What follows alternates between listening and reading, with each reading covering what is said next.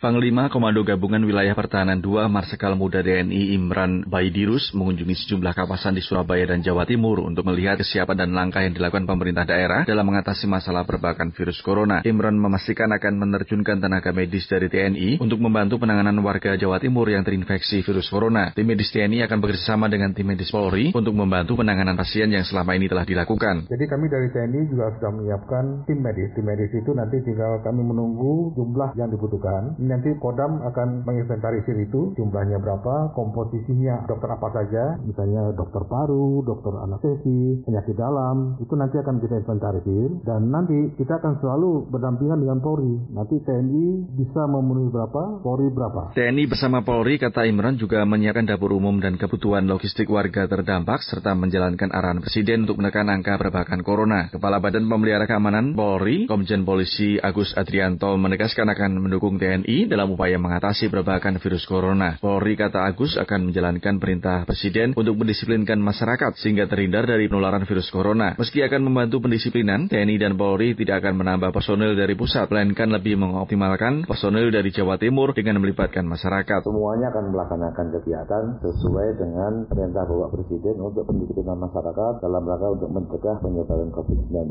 supaya hidup normal yang baru dengan protokol kesehatan intinya adalah masyarakat tetap bisa produktif dan bebas COVID. Sementara itu, Gubernur Jawa Timur Kofifa Indar Parawansa berharap bantuan TNI dan Polri sesuai arahan Presiden dapat menekan dan menurunkan angka kasus corona di Jawa Timur. Penurunan angka ini, kata Kofifa, yang akan menentukan perjalannya tahapan transisi hingga kehidupan normal baru yang diwacanakan pemerintah pusat. Kalau transisi yang tadi itu ada enam item. Kalau dari sisi kedua, jelas pada saat ini kami masih harus menyiapkan rumah sakit lapangan dan seterusnya. Kalau sudah new normal, berarti sudah terjadi penurunan 50 persen pada dua minggu terakhir. Kita tentu akan memaksimalkan percepatan bagaimana kita akan memasuki tatanan baru itu. Dari Surabaya, Jawa Timur, Petrus Rizky melaporkan untuk VOA.